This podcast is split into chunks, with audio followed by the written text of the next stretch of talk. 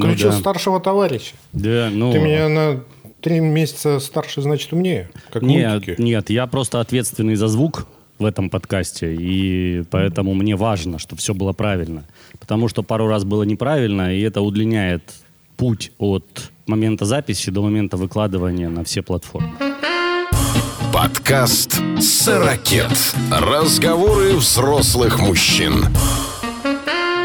Приветствуем всех слушателей подкаста «Сорокет». Здравствуйте. Роман Бачков. Александр Григорьев в очередной энстый раз нашего длинного, бесконечного шестого сезона. Начнем быстренько с как это small токи так называемые о чем о погоде обычно да погоды стоят у нас красивые осенние не всегда теплые но вот сейчас должно быть какое-то потепление и сразу же какого ху так К себя погоде. ведут наши дворники А что такое? они занимаются максимально бесполезным действием это называется убирать листья из-под деревьев с которых они опадают я узнал исторический факт дерево орех сбрасывает все листья сразу, в один момент. Как только ноль или чуть меньше ноля, мне рассказал мой приятель Сергей, что вот сразу бац, и все листья с ореха упали на землю. Но не все ты такие... под, под орехом в это время находишься. Наверное, это красиво. Или ты потом приехал и на эту кучу, как бывало не раз, и говорит вот Сергей, он из небольшого села, наверное, правильно сказать, и говорит, у них вся улица центральная была в орехах. И вот, говорит, как только первый заморозок, выходишь в школу, а вместо былой вот этой вот красоты, да, лиственной осенней, бац, такие голые скелеты деревьев. И ясно, что вот она, пришла осень. Так вот, не все деревья себя ведут как орех. Дело в том, что некоторые деревья опадают постепенно, многие, скажем так, большинство из них. И вся вот эта вот красота, она же постоянно падает, а те дворники, которые убирают, они не то что не справляются. Ну, короче, они мало того, что делают работу, с моей точки зрения, неблагодарную и бесполезную. Нет, чтобы дождаться, когда все упадет. Один раз их убрать, коль уж надо убирать. Я, правда, не знаю, зачем убирать листья. В общем, я возмущен. Ну, займись этим вопросом, возглав движение, дворники за однократное убирание листвы, там, я не знаю, ну, создай профсоюз. Нет, я понимаю, что им же тоже что-то надо делать. Они же не могут просто так прийти на работу и созерцать. Да, они же не японцы, в конце концов. Но насколько я правильно отношусь к разного рода служебным обязанностям, ну, есть такое. Вот, например, я приезжал в офис пару последних раз и забывал пропуск. Я редко бываю, поэтому я его выкладываю, потом забываю класть. И охранник, который меня знает, он говорит, я вас без пропуска не пущу. И я его понимаю. Ну, то есть я не возмущаюсь этим фактом, потому что я сам виноват, да, в Ну том, да. что я не взял, это он не обязан и так далее. То есть к этому я отношусь с пониманием и так ему заявляю. Говорю, ну что сегодня? Он говорит, нет, все равно не пущу. Я говорю, окей, это не проблема, там две Ну, минуты и подождать. ты сам да». дурак, э, работай тут один и уезжаешь, да? Вот. А вот дворников нет. Вот найдите им другую работу. Оставьте листья в покое. Не так долго это красота. Не, ну, Сань, ну, наверное, ж убирают не только же в нашей стране, убирают во всем мире. Наверное, есть в этом какой-то глубокий сакральный смысл. Или гигиенический какой-то, или еще, черт его знает. Ну, наверное, ж не просто так. Ну ладно с проезжих частей, ладно с тротуаров, тропинок, но зачем их убирать там, где вот, ну как это назвать, газоны или лужайки, или те места, где нет, где не ходят люди и не ездят машины, и ничего не происходит. Даже собаки туда боятся ходить. А может быть, знаешь, может у нас запустилась эта технология где-то года два назад все газеты, журналы, телеканалы пестрели новостью, что украинский молодой изобретатель, парню, по-моему, было лет 16, изобрел новый способ создания бумаги из листвы. Не, не читал. Ну дай читал? бог, если, Ну. если так, то я согласен. Значит, э, за этим патентом сразу выстроилась какая-то немеренная очередь из японцев, американцев и прочих европейцев. Ну, я не знаю, чем дело закончилось. Может, может началось? Мне кажется, вряд ли. Ну, Но мне вот так, по- почему-то, зная кажется, да. вот всю ситуацию, мне кажется, что вряд ли. А было бы прикольно, прикинь, не пилить деревья, а дождаться осени, потом из этой хреновины, из листвы вся бумага. Ну, вообще в огонь. Ну, изобретение, на мой взгляд, просто уникальное. Просто красавчик. Молодец. Дай бог, чтобы это оказалось в конце концов полезным всем. Потому что этого добра, если не сожгут, так отвезут, где-то сгниет, и дай бог пойдет на какое-то полезное что-то. Но мне кажется, что 95% того, что опадает с листьев, просто-напросто, ну как, пропадает. Ну да. Не, ну про жгут вообще, ты вот сейчас на мозоль наступил. У меня ж все мое окружение, вот грубо говоря, мой ЖК, в котором я живу, это такой вот островок высотных зданий в частном секторе. Скажем, относительно высотных, потому что и повысотнее видали. Ну, видали, да, согласен. Всего лишь 7 этажей. И вокруг же вот эти частные дома, и у них какая-то падла традиция. Каждую осень они собирают и палят листву. На кой вы ее палите? А мне нравится этот запах. Ну, правда, оговорюсь. Нравится? Оговорюсь. Когда его концентрация не сильно большая, когда в меру. Это как это в меру? Ну, я понимаю, Дыма что... в меру, слышь, Да. наркоман. Сказал, что в меру нравится. Это осенний запах, и он у меня ассоциируется с какими-то вот какими-то воспоминаниями хорошими. Ой, не, у меня нет. Я прям ортодоксально нет и не понимаю тех, кто вот это...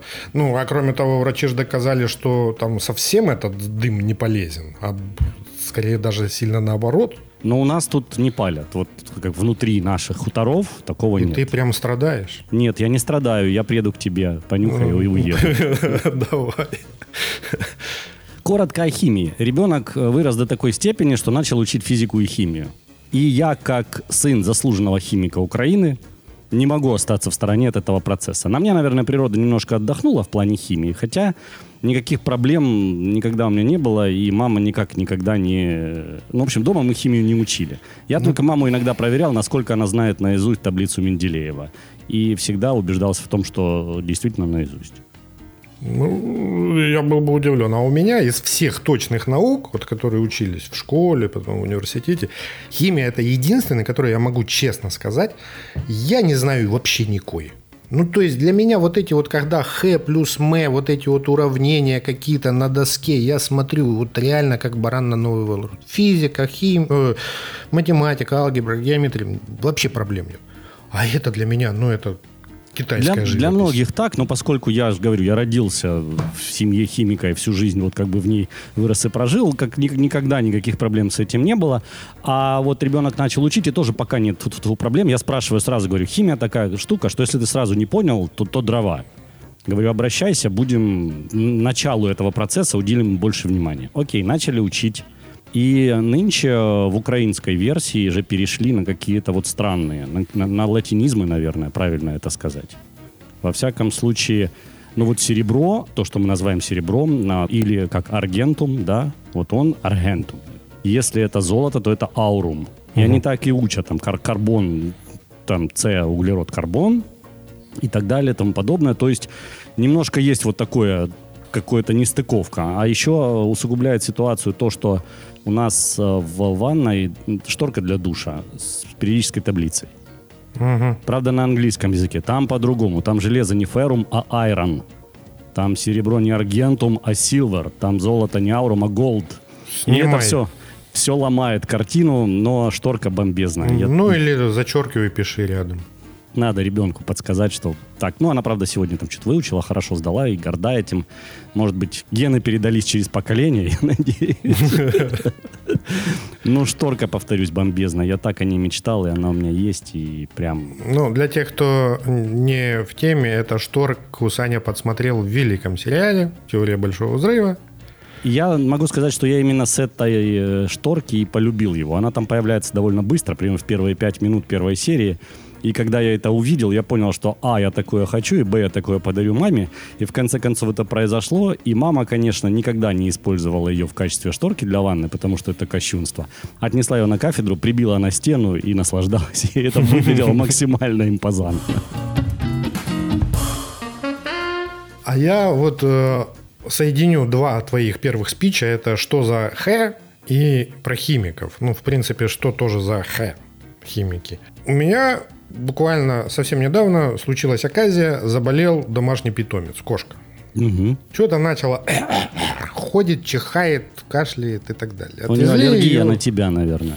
Ну, Скорее всего, да, на мои волосы. Отвезли в самую лучшую, точнее, в самую ближайшую к нам ветеринарию. Про то, что прием котов докторами котячими стоит дороже, чем прием людей людячими докторами, это отдельно. Почему такие цены, я до сих пор понять не могу. Ну ладно. Анализ, вот мой анализ и ее анализ, ее анализ в три раза дороже. Ну, она же маленькая, попробуй его взять. Ну, да. Но не факт. Выписали лекарства, тили-тили, тролливали. А диагноз-то поставили? Ну, какие-то там, да. Надеюсь, не любопытство. Не-не-не, не любопытство, не. То есть жить будет. Да, там, лекарство там какая-то там патронтаж. Ну, меня в этой всей ситуации уд- удивляет следующее. Выписали какие-то таблетки, которые и людям, и животным надо давать в жидком виде. В самой инструкции написано, возьмите одну таблетку, растолчите и залейте водичкой. Вот у меня по этому поводу два вопроса. Прекрасным фармакологам, химикам, это всех, кто к этому... Неужели нельзя ее сразу растворить? Нет, не то. Почему в порошке нельзя? Это первый вопрос. А второй вопрос. Какого ляда все таблетки максимально невкусные? Не, ну для детей же делают более-менее. Но, правда, иногда перебарщивают. То со сладостью, то с еще каким-то Так вкусом. почему для всех нельзя делать? Для тех же котов, я не знаю, с вкусом, я не знаю, там, курицы сделать. Или валерьянки. Ну, может быть, для котов это и да, а для взрослых я сказал бы, что не надо делать вкусное, там, со вкусом, я не знаю, таранки или еще чего-то. Знаешь А почему? нет? А я объясню почему. У меня брат военный врач. И он говорит, как только служащие симулянты приходят, чтобы лечь на больничку, он говорит, я сразу колю максимально болючие витамины. Чтобы человеку не хотелось болеть. Но чтобы он понимал, что хорошо там не будет. Поэтому, чтобы тебе не хотелось болеть, у тебя будут максимально горькие пилюли. Помните и мой великий плач по поводу того, что все украинские песни «Журба» и «Горечь». Да, червоне то любов, а черне Да. то журба. По этому поводу у меня есть два фрагмента. Первый фрагмент «Жена усугубила». Где-то нашла и включила такой плейлист такой певицы, как Квитка Цисик. Украинская какая-то певица, которая жила в США, всю жизнь там прожила, но пела на украинском языке. И там капец, граждане слушатели. Вот та журба, которую я слушал до этого, это вообще было э, веселье, свадьбы, э, свадебные песни. А это просто гоплы. Два кольори,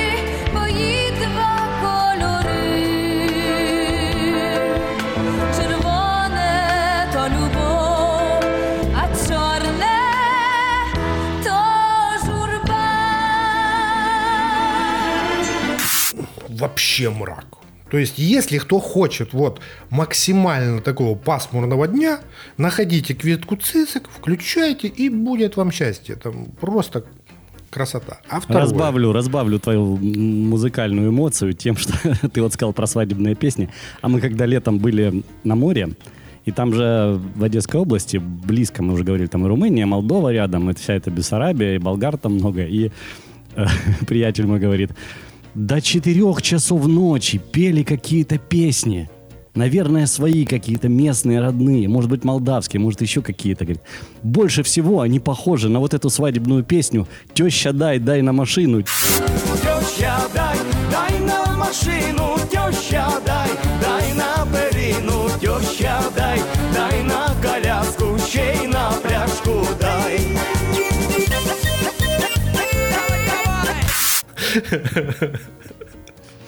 Но, говорит, на непонятном языке, но было весело. Им. И повод номер два. Очень много мне прилетело советов, какие песни послушать, и я из украинских, чтобы а было весело.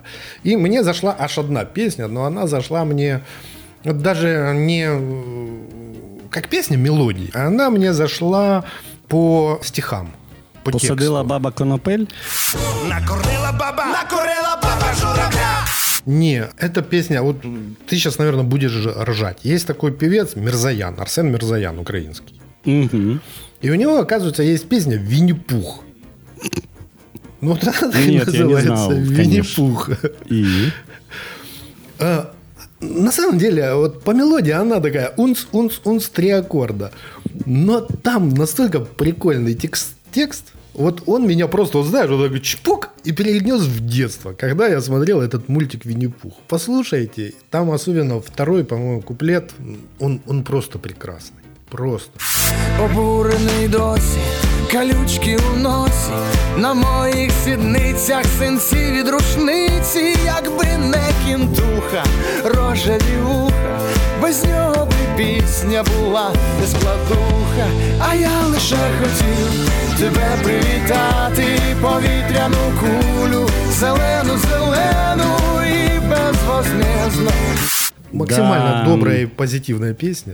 Да, стареем мы по-разному. Все это хорошо, наверное. В прошлый раз ты плакал о Хайре своем, Да, а в этот раз ты уже что-то до Винни-Пуха добрался. полнолуние.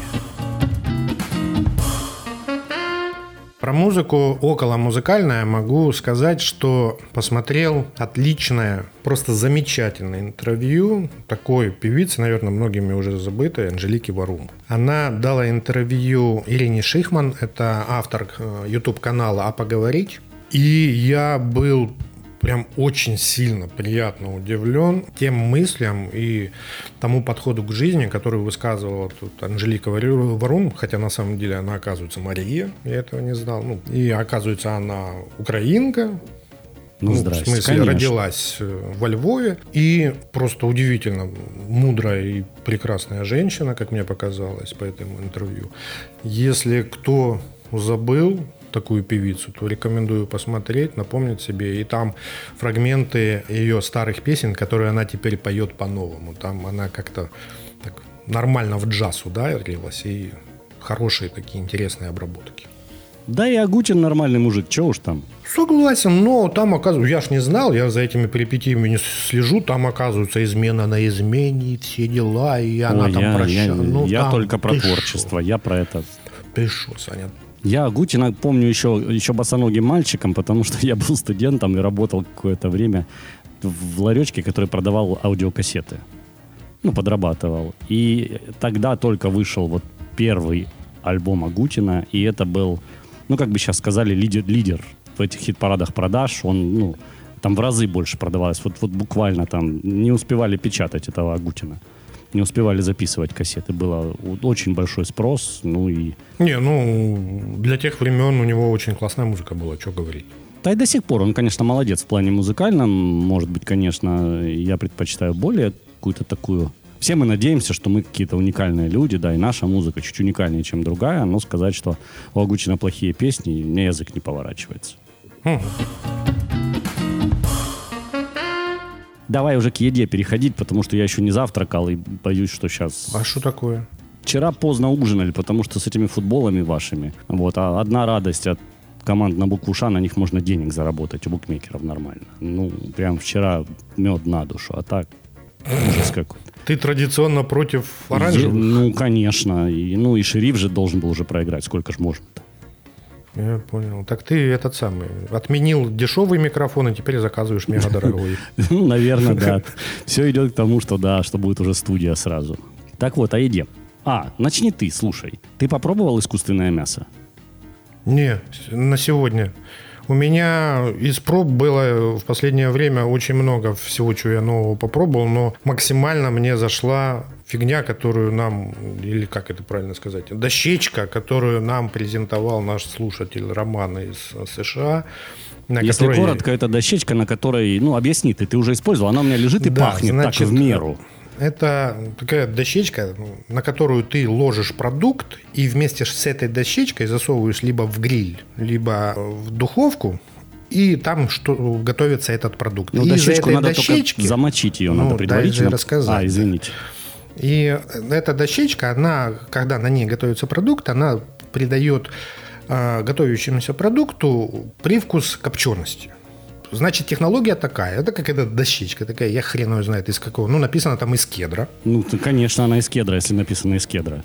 Да. Ее надо на 15 минут в горячую воду замочить, так, чтобы она пропиталась. И после этого на нее ложишь рыбу, мясо, что угодно, ну, что Даже ты будешь фрукты готовить. можно, там пишут. Да.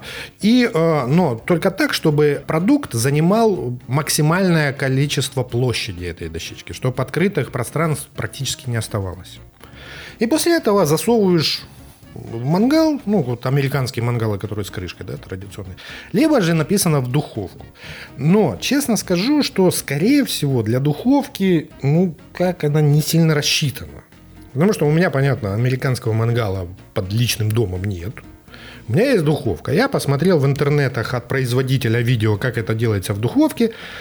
Замочили. Купил я нормальный кусок такой с Рыбы. лосося. Лосося, да. И в комплекте, в подарке, в комплекте с дощечкой шла еще специя. Тоже Ну Рома подожди. передал. Ну, Что? она не, не в комплекте. э, Но это специя не к дощечке. Это просто Я специя. понимаю, что специя не к дощечке. Она в комплекте с под- в подарке была. Но это ж Рома передал. Да, да, тоже. Ну. Американская смесь какая-то для Да, барбекю. американская какая-то смесь для барбекю. Там очень большой состав разнообразный. То есть посыпал, я хорошо посыпал лосось этой штукой. Ну, от себя еще добавил немножко коричневого сахара, чтобы корочка была побольше.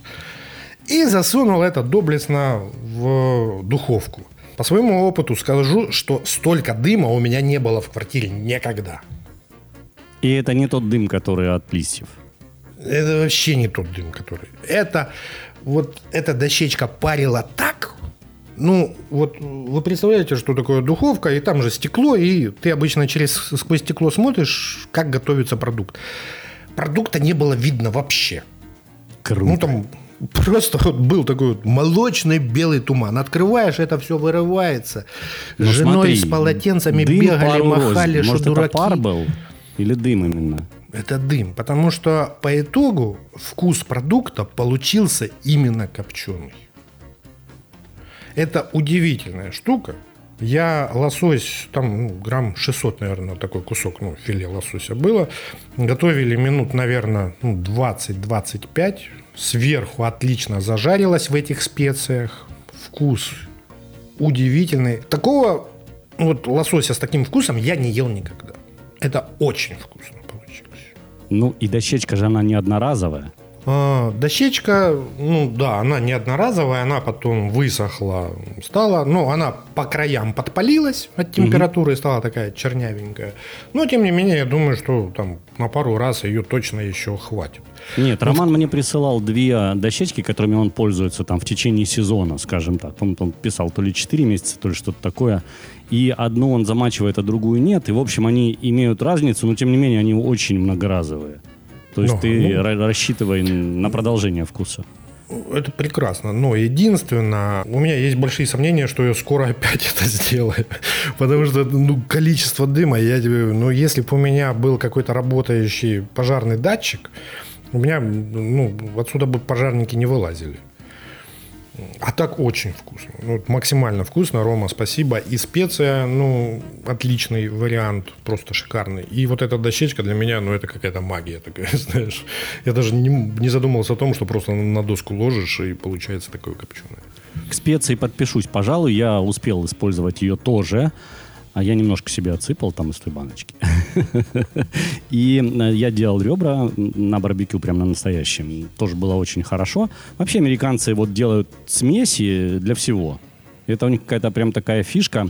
И не факт, что это здорово, но, как правило, их смеси качественные, во всяком случае. Да, я удивил. Я этим сильно был удивлен, потому что вот все подобрано как надо. У меня есть очень забавная ситуация с американскими миксами для чили кон карне. Это такие специальные ну, пакетики, в котором типа, ну как, на среднюю порцию, что ли, ну там на один ужин семьи. Да, вот написано там на, скажем так, на 450 граммов мяса. Ну вот, и он там бывает более острый, более простой. И вот нам снова передали там два таких пакетика, и мы снова похолодало затеяли большую чили-вечеринку.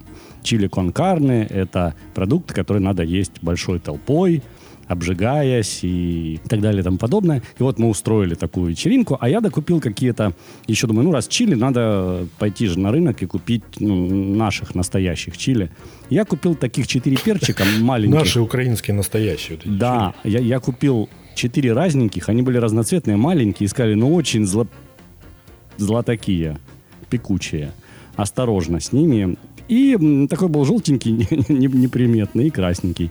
И говорит, надо от двух до четырех там перчика взять. Я взял по половинке каждого, и мы вызвали пожарную команду. Ну, На потому сколько что человек? Или, в смысле, ты вот это положил на какую порцию? на, на- на тройную порцию. Мгм. И вот то, что мы планировали американскую смесь добавлять, уже добавлять было очень не надо. Потому что иначе мы просто не смогли это есть. Но вот, э, знаешь, такая приятная остринка, она недолго, не выжигает все. Она вот держится и, и уходит.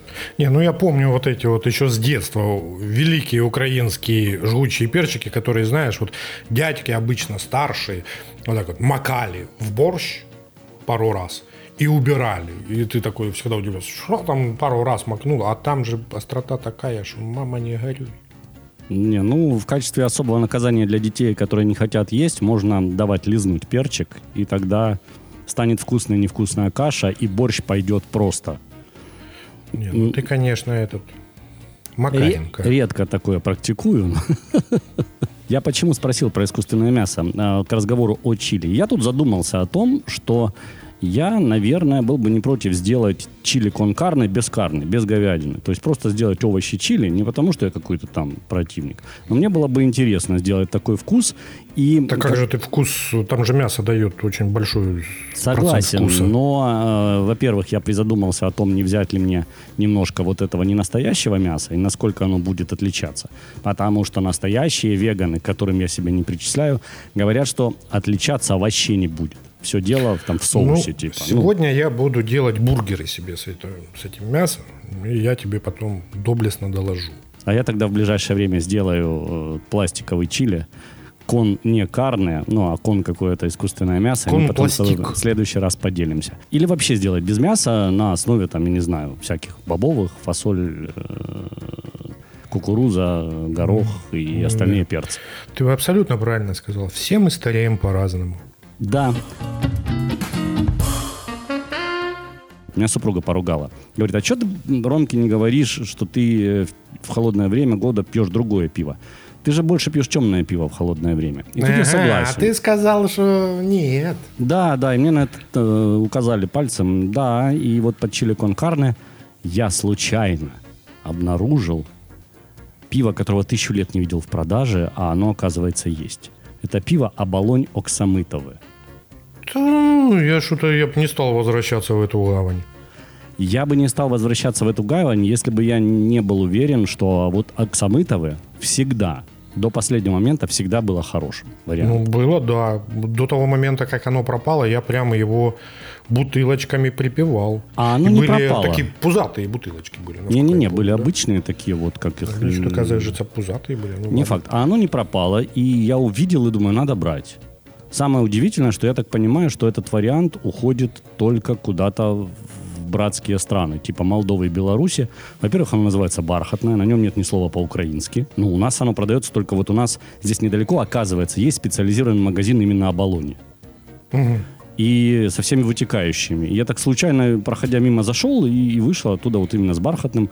Слушай, ну оно такое же. Ну, если такое же, то это прекрасное пиво было. Оно по тем временам было очень хорошо. Единственное, что в те времена мы еще не сильно были разбавлен, э, разбалованы буржуйским пивом хорошим. И вот если сравнивать сейчас. Ну, я, я просто хорошо помню тот вкус, и этот такой же. Вот и все. Да, вкус детства. А еще о вкусах детства.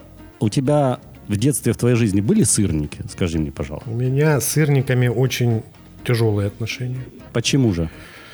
Я их непередаваемо люблю. Для меня сырники это ну, чуть ли не завтрак номер один вообще. Вследствие чего вот так получилось? Не знаю, я их просто люблю, черт его знает. И когда я женился, меня постигла тяжелая утрата. Моя супруга абсолютно не умеет готовить сырники. А ну-ка расскажи, какие у тебя критерии к сырникам? Сырник должен держать форму, быть плотненьким снаружи, но в то же время мягеньким внутри. И? И что же ты делал в этой ситуации? Страдал. И? До сих пор? Нет, супруга не оставляла попыток научиться. Значит, для понимания, она не оставляла попыток научиться несколько лет подряд. Все эти годы ее обычно хватало как? была попытка сделать сырник. Я его ел, и она сама видела, что то ли он разваливается, то ли он какой-то. Она... «А, всё, всё, всё, а, а». И все, два месяца не готовим. Потом у нее очередной приступ.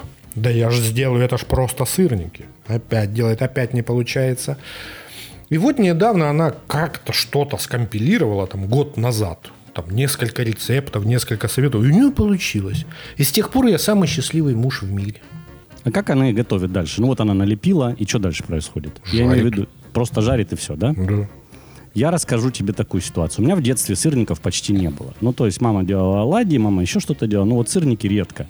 Как-то этого в моей жизни не было, и поэтому вот эта вся мода сырники на завтрак, она как-то меня миновала. И поэтому, когда там у нас самые вкусные там гипер-мега сырники, я вообще не понимал. Ну, это было не про меня.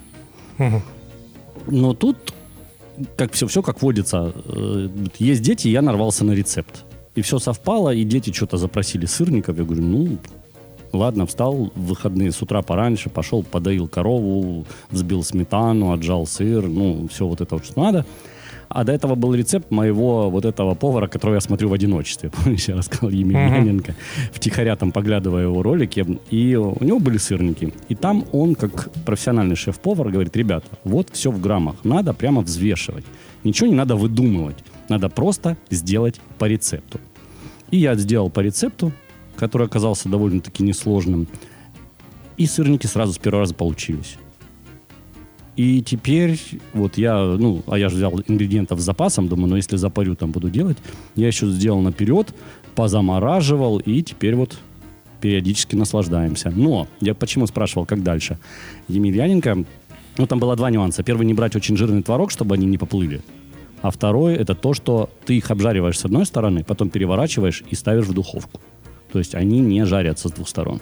Ну, я такой первый раз слышу. Ну, это что-то такое. Ну, Шеф-поварское. Ну, я вот, если захотите, приложу на этот ролик ссылку, и прям там вот все по граммам сделал, как он говорил, и все получилось. И у него там куча комментариев, никогда не получалось, а тут сделали и получилось. Поэтому сырники пришли в нашу жизнь.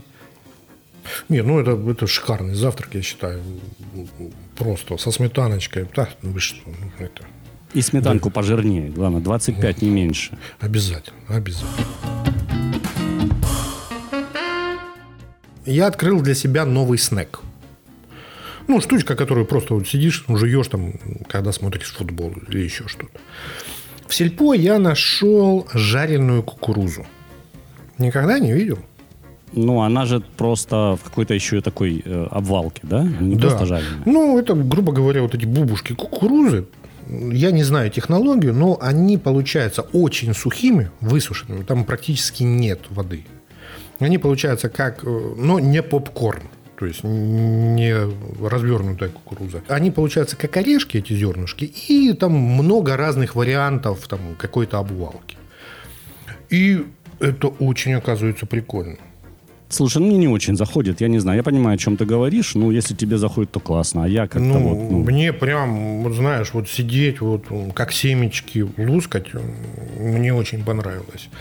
Ну, попробуйте, если кто не пробовал, ну, довольно интересно. И переход от еды к телеку, к сериалам. Это я посмотрел э, новое шоу от Netflix. Ну, как-то неважно, как это называется, потому что я его рекомендовать не буду, но я о нем расскажу. интересный ты человек. Да. Ну, может, и порекомендую. Ну, Ищите расскажу. сами, может быть, вы сейчас догадаетесь, потому что я расскажу, как Да, оно да, называется, да, и да, найдете там потом. Значит, да, для затравочки. Участников этого шоу ведущие и все остальные называют кондинженеры. То есть, грубо говоря, это кондитер и инженер. Чем состоит идея шоу? Им дается задание построить, например, настоящий автомобиль, который будет там ездить с колесами, там, с рулем, человек сидит, манекен внутри. И этот автомобиль потом на скорости 40 км в час врежется в стенку. И надо, чтобы минимально были подряпаны на манекене. Но весь автомобиль делается только из кондитерских каких-то ингредиентов. С ума сойти. А зачем? Вот, ну вот, блин, шоу такое. И вот было две команды. В каждой команде профессиональный кондитер и профессиональный инженер. Инженер отвечает за все там, ну, инженерные части, кондитер за то, что, собственно, из чего это будут делать. Я не знаю, сколько тонн бисквита, шоколада и так далее уходило на каждую машину, но они по итогу сделали, они сделали разводные мосты в одном из этапов, по которому автомобили ездили. Сделали автомобили, сделали мини-гольфы и так далее, и так далее. Что только они из этого не делали. Причем это все должно было быть съедобным и работоспособным. С одной стороны, это машина, которая она должна ездить, а с другой стороны, это должно быть еще и съедобным. Мне кажется, дети в Африке плачут. Я ж тебе за что и говорю. Такого количества еды, которая просто выбрасывается, я не видел никогда. Блин. И вот тут, вот, знаешь, вот это лучшее. Вот если бы в 80 каком-то первом году вышло это шоу, его бы показывали по всем двум нашим главным центральным телеканалам и говорят, вот зажравшиеся буржуи. И тут я бы, наверное, согласился. Ну, это, блин, с одной стороны, очень прикольно, как они выходят из ситуации, с другой стороны, смотреть ну, вот на выкинутые еду, ну, как-то... Ну, наверное, это у нас просто вот как-то из детства что-то идет. Не то, что мы там как-то не доедали, хотя там, ну, до нынешних возможностей изобилия э, было ой как далеко. Но все равно нам говорили, вот, там еду выбрасывать, это нельзя, это там и хлеб, не говоря уже а, обо всем остальном. А э, может быть, создатели этого шоу там к этому по-другому относятся, да, как, как просто, ну, ладно, еда это одно, а, ну, а чем тот же алюминий, там, не знаю, менее ценен, чем пшеница? Или более ценен, чем пшеница, да? Ну, так вот, если на это смотреть. Ну, тем не менее, знаешь, я как-то ну, к этому отношусь так довольно, ну, не то, что скрупулезно или как-то предвзято, но, но смотреть, честно говоря, было, ну, немножечко как-то так вот, знаешь, с какой-то червоточиной. И я хочу поделиться какой-то такой странной... Вот ты про, про странный сериал кино рассказал, а я хочу рассказать про странный аудиосериал. Начну откуда. Есть такой Евгений Гришковец, да, а есть еще такой один латышский диджей, его зовут Алекс Дубас. И вот Алекс Дубас мне, э, он как профессионал нравится, и я и книги его люблю читать, и, и вообще как бы, ну, считаю, что он вот в своей профессии на своем месте и так далее. И вот они сделали совместный проект, который называется, они назвали его подкастом, и как-то даже, э, как-то вот аудиоподкаст-сериал. И они, видать, Наверное, есть какие-то такие тренды, когда, ну, то есть это было придумано, наверное, не, точнее не придумано, они называют это документальный аудиоподкаст-сериал, который Гречковец рассказывает, как будто эта история произошла с ним. Ну почему как будто? Может быть, оно и так и есть на самом деле. Там такие небольшие выпуски, и они вот как-то скроены то ли по западным лекалам. То есть это какая-то история, в которой привлекаются другие люди. Ну, то есть это такое что-то среднее между спектаклем, радиопередачей документальным чем-то. В общем, но называется это почему-то подкаст. То есть это только аудиоверсия. И это максимально странная штука, которую когда-либо называли подкастом. Она называется Анна Атмахова, не Ахматова, а Анна Атмахова. И я, пока только вышли вот два эпизода, там минут по 25, и я пока не пойму, во-первых, ну, куда меня водят за нас, и, и, и уже меня ведут за нас две серии вот подряд. И такое ощущение, что меня не за нас ведут, а тянут кота за, как за какие-то места. То есть там как-то много каких-то повторов, каких-то ненужных подробностей, какое-то введение в тему. В общем, я какой-то магии не ощущаю, но меня это дико бесит. Хм. И может быть в этом и смысл, знаешь, как вот, вот я не знаю, я тебе наверное, попрошу тебя послушать пару эпизодов. Они не длинные. Вот. Мало Отмахова? Того, что... Анна Отмахова, да, так mm-hmm. и называют. Да, он везде, на всех платформах, везде есть. Я же говорю, я просто очень доверяю Дубасу. Я перестал в последние годы особенно доверять Гришковцу полностью. И вот как бы эта вот коллаборация меня каким-то образом нервирует. Абсолютно, ну вот как- как-то не знаю. Может быть, может быть, там дальше пойдет что-то такое, от чего я скажу, вау, ребята, ну вы, конечно, ну такое замутили, чего еще никто не делал но это максимально странная субстанция. Я тебя вот попрошу послушать. Давай, с удовольствием. Я люблю такое новое, да, непонятное. Да, ты, ну там, там трейлер есть и два выпуска. Трейлер не слушай, конечно, сразу с первого, первый, второй выпуск послушай и, и потом расскажешь. помнишь же, в прошлый раз мы говорили о том, что на кого надо ориентироваться, когда сериалы смотришь, собственно. А, ну да, то есть кто, э, почему ты решаешь смотреть или не смотреть тот или иной сериал, да? Да. И тут неожиданно для меня, и тогда мы э, упомянули, что в принципе, например, тот же BBC, он плохого не делает, например, да? Ну, просто потому, что это хороший браудкастер, и он как-то старается следить за тем. И вот э, практически в тему нашего разговора BBC опросил, по-моему, там что-то больше 200 экспертов, как они считают, по телевидению. И эти эксперты, с, э, по итогам этого опроса была создана двадцатка лучших сериалов 21 века. Угу. И ты знаешь, вот прям BBC фигню не посоветуют. Вот из всех сериалов, которые они посоветовали, я не видел, ну, буквально, или там не обратил внимания на несколько. На первом месте удивительно, но это, наверное, один из самых любимых моих сериалов. Это сериал «Прослушка». Ты его не видел. М-м. Не, я, наверное, все не видел. Ну, я думаю, ты видел, какие-то ты точно видел. Сериал про- «Прослушка» – это криминальный сериал начала э, нулевых годов. Ну, очень качественный. Рекомендую. На втором месте «Mad Men». Мгм. Ну, я частично смотрел, до конца его не досмотрел. Да. На третьем «Breaking Bad». Ну, понятно. Да, да. Э, На четвертом «Дрянь», «Флибэк». Да, я смотрел оба сезона, мне нравится. Э, На пятом «Игры престолов». Не. Ну, э, для меня и для других это ну, максимально крутой сериал. На шестом I May Destroy You. Я могу уничтожить тебя. Вот этот сериал я не смотрел. Этот сериал буквально 20 года. Я ничего про него сказать не могу. На седьмом The Leftovers. 14-17 год. Хороший сериал. На восьмом «Американцы». Это вот, вот этот сериал я не смог смотреть. Это эм, американский сериал, который рассказывает о семье КГБшных агентов, которые живут под прикрытием в США. Мгм.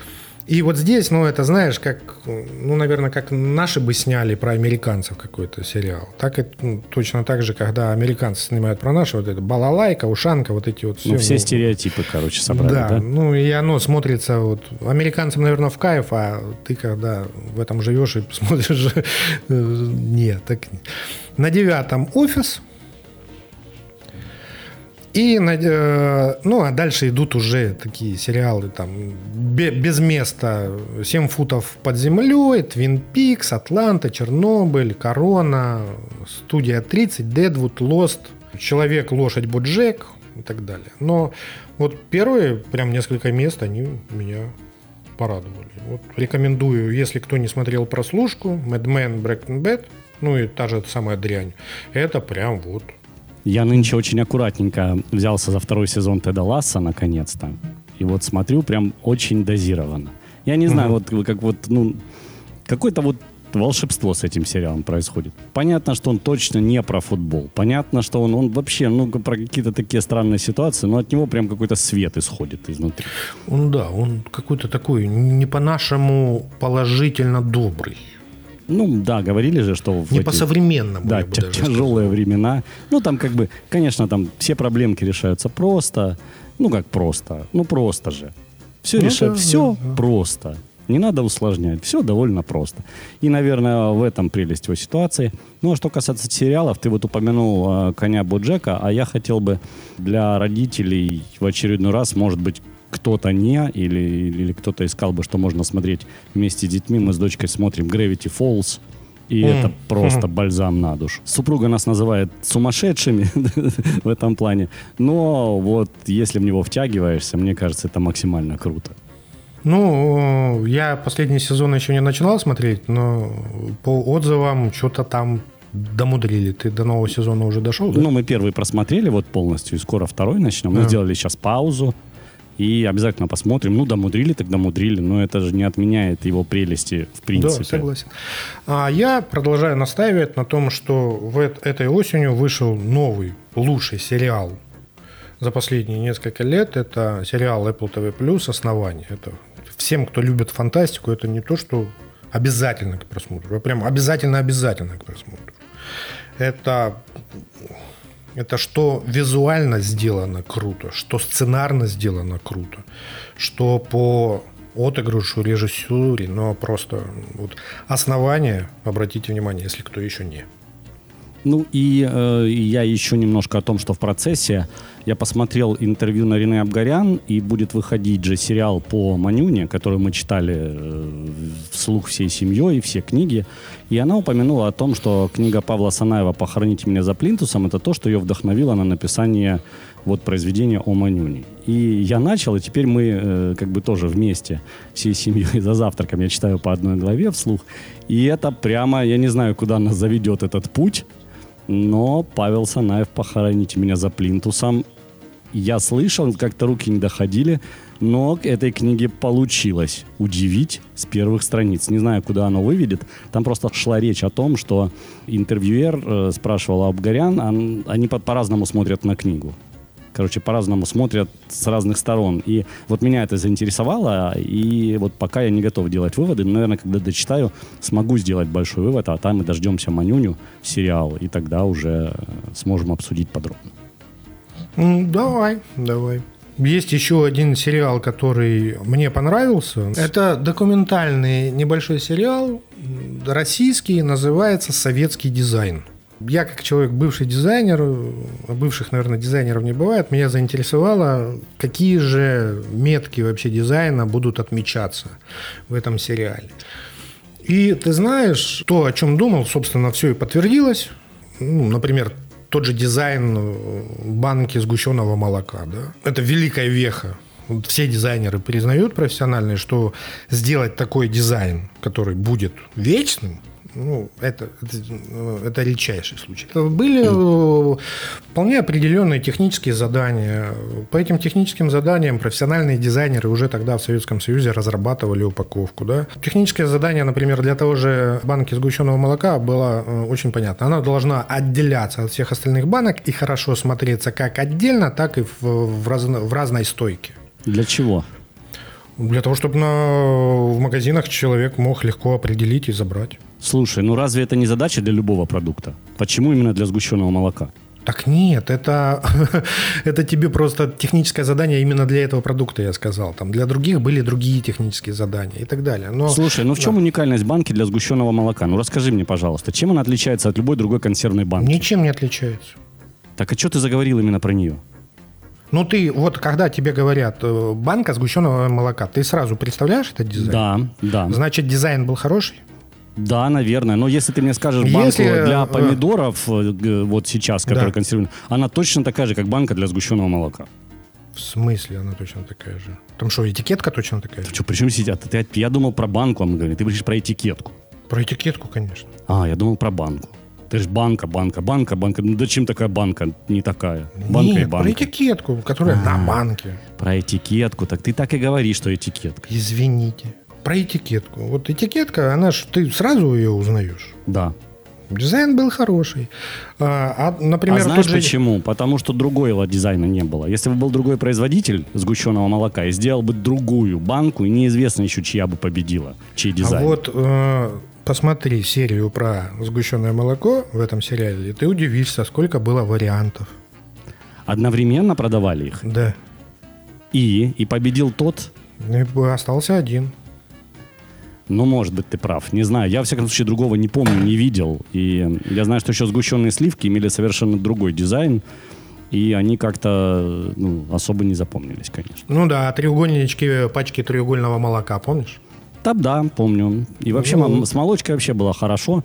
Мне очень нравилось, что на бутылке лепили разноцветную фольгу. И это было прямо ну, то, что надо. То, что ты мог быстро определить из ящика кефир зеленый. Раз, берешь и все, и не думаешь. Ряженка, ну, они же внутри одинаковые. А, Ну да. Ряженка И вот, розовая и так э, далее. Таких примеров там, там всего 20 серий, каждая серия посвящена какому-то одному из примеров. Но меня максимально удивила последняя серия, которая называется «Умный дом Сфинкс».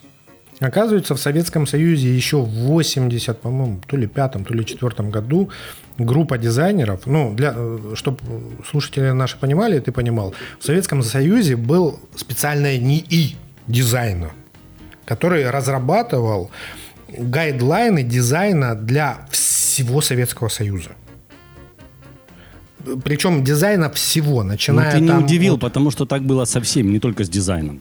Не-не-не, я имею в виду, что, например, этикетку нельзя было сделать с каким-то вот таким вот шрифтом, ес- если это не утверждено этим НИИ.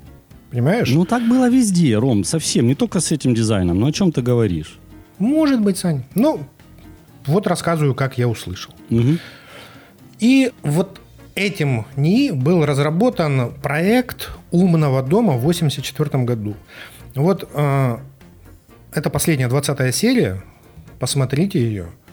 Вы удивитесь, насколько это соответствует тому, чему мы, чем мы пользуемся сейчас. Только раньше это в Советском Союзе, это в 84-м называлось проект «Сфинкс», а сейчас это называется Apple. Там, Знаешь, как, почему знаю, сфинкс? Чтобы никто не догадался. Нет, там даже расшифровка есть, почему сфинкс. Ну, наверное, советский какой-то это самое. Слушай, а, я на самом деле посмотрю обязательно про сгущенку и посмотрю про этого сфинкса, но я могу поделиться таким воспоминанием, и ты, наверное, меня поддержишь. Помнишь, как в каком-то, наверное, 80 каком-то году мы еще в одном из последних классов учились, в Донецк приехала выставка «Дизайн США».